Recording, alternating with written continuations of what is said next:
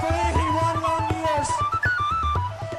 Well, today, that person has been found alive and well, and that person's name is Liam McCarthy. About 45 metres. Here he comes to win the All Ireland. Cluxton. He's put it over the bar.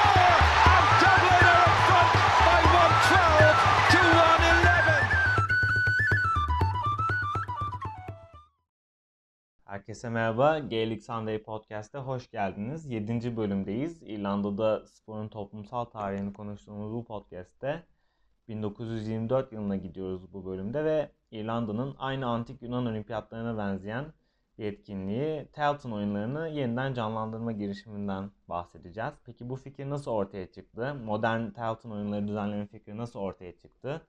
Bu soruyu cevaplamak için İrlanda Hür Devleti'nin kuruluşuna bakmamız gerek. Evet, geçtiğimiz bölümde İrlanda Bağımsızlık Savaşı yıllarına uzanmıştık. Savaşın spora etkisi üzerine konuşmuştuk. Savaş 1921 Temmuz'unda ilan edilen ateşkesle sona erdi ve Mayıs'ta seçilen 2. İrlanda parlamentosu üyelerinden başını Michael Collins'in çektiği bir heyet müzakereler için Londra'nın yolunu tuttu.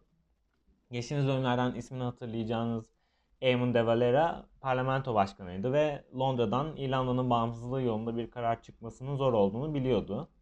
Ama İngilizlerin savaşın devam etmesinde göze alamayacağını düşünüyordu ve Londra'ya giden heyet müzakerelerin tıkandığını söylediğinde bunu kendisi için olabilecek en iyi anlaşmayı koparmak için bir çeşit koz olarak kullanabileceğini umut ediyordu. Ancak Aralık ayında müzakerelerin 6. ayında beklenmedik bir şey oldu ve İrlandalı heyet De Valera'nın detaylarından haberdar olmasına fırsat olmadan bir anlaşma imzaladı.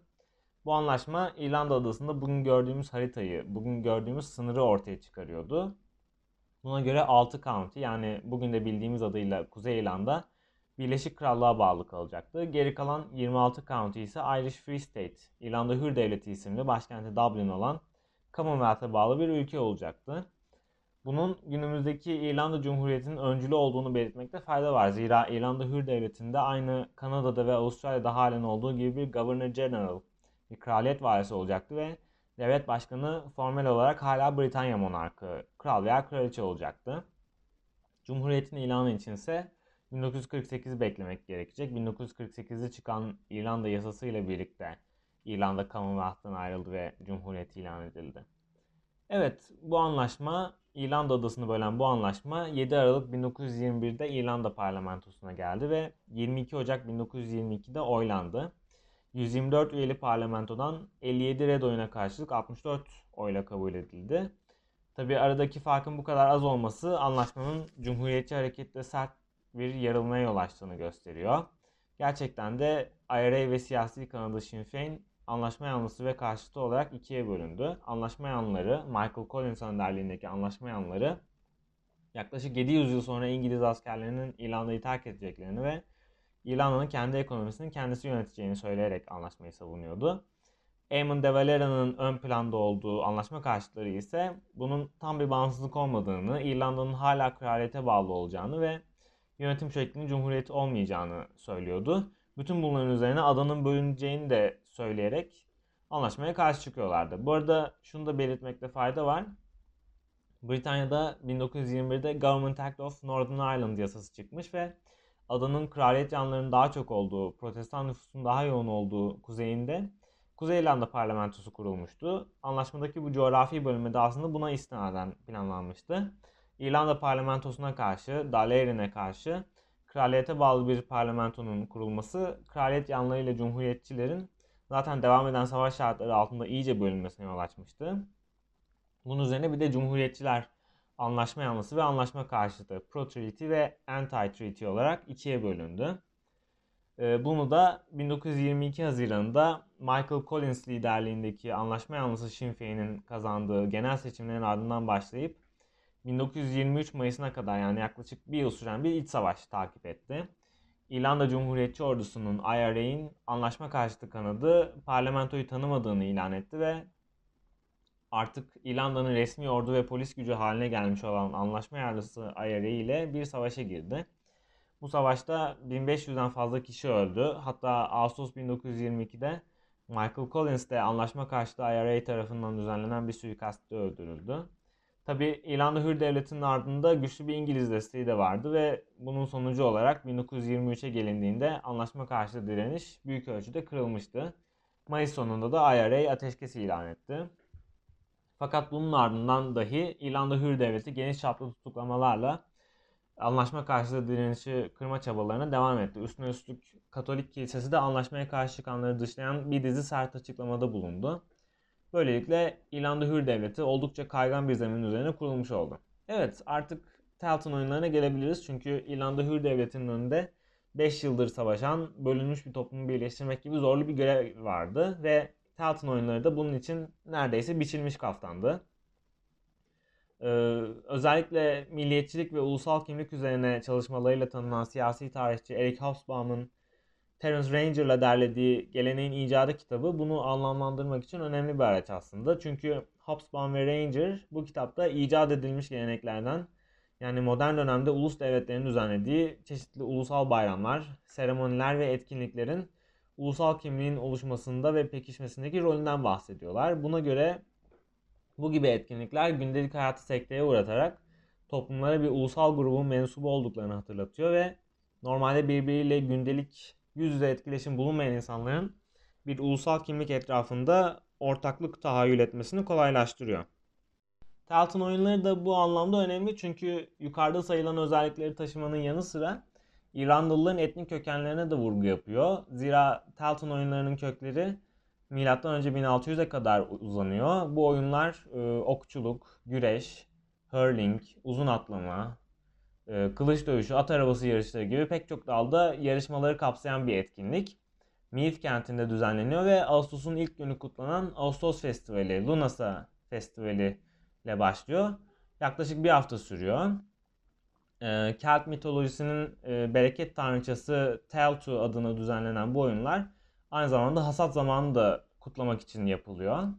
Tabii bu modern Telton oyunları yani Telton oyunlarını yeniden canlandırma fikrini aslında 1921'de Eamon de Valera'nın ortaya attığını belirtmekte fayda var. Fakat hem bağımsızlık savaşı hem de iç savaş oyunların planlandığı tarihlerde düzenlenmesine engel oldu ve savaştan sonra başa gelen ve 10 yıl iktidarda kalacak olan anlaşma yanlısı Common Hill ya da Türkçe adıyla Gal Toplumu Partisi vakit kaybetmeden modern Telton oyunlarını gerçekleştirme kararı aldı. Bu oyunun kökleri bakımından da önemli çünkü antik Telton oyunları boyunca bir ateşkes uygulanıyordu ve ölen savaşçılar onurlandırılıyordu oyunların ilk günlerinde.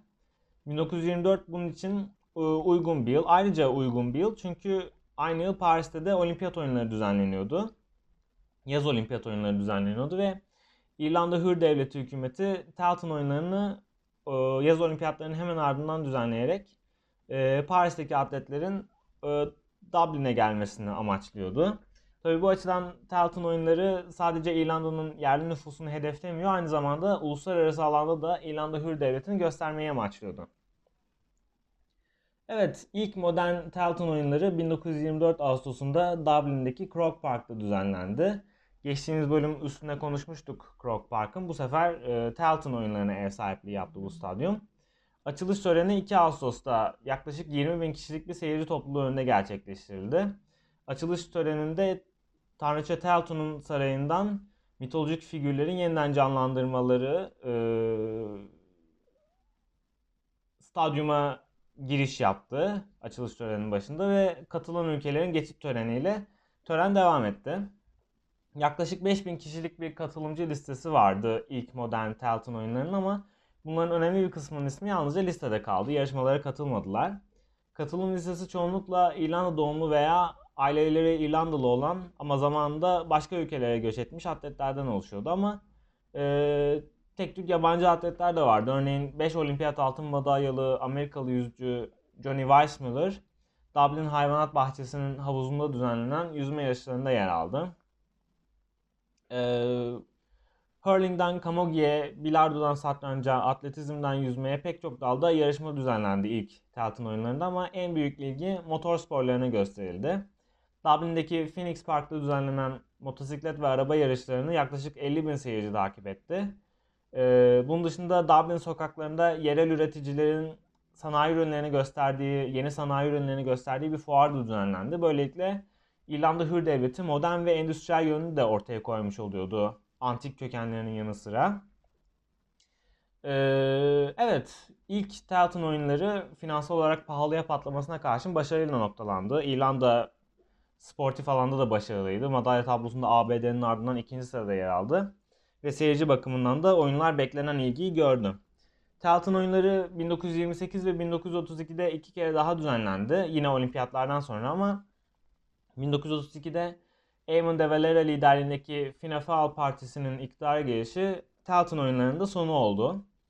Ee, zaten de Valera tarafından oyunlar anlaşma yanlısı iktidarın bir projesi olarak görülüyordu ve anlaşma karşıtları en başından beri oyunları boykot çağrısı yapıyordu. Öte yandan 1929'da başlayan küresel ekonomik krizde İrlanda Hür Devleti'ni oyunlar için mali kaynak ayıramayacak hale getirmişti. Ve böylelikle 1932'de düzenlenen 3. Tailton oyunları son oldu. Evet bu bölümde İrlanda'da ulusal kimlik ve spor ilişkisinin önemli köşe taşlarından Tailton oyunlarından bahsettik. Artık İrlanda Hür Devleti kurulmuş oldu. 1948'e kadar devam edecek ee, bu.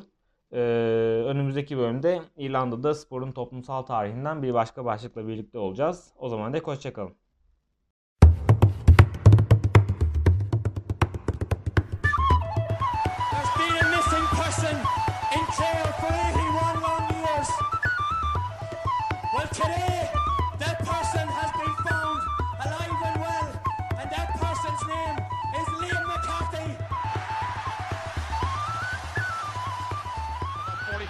Here he comes to win the All Ireland. Cluxton. He's put it over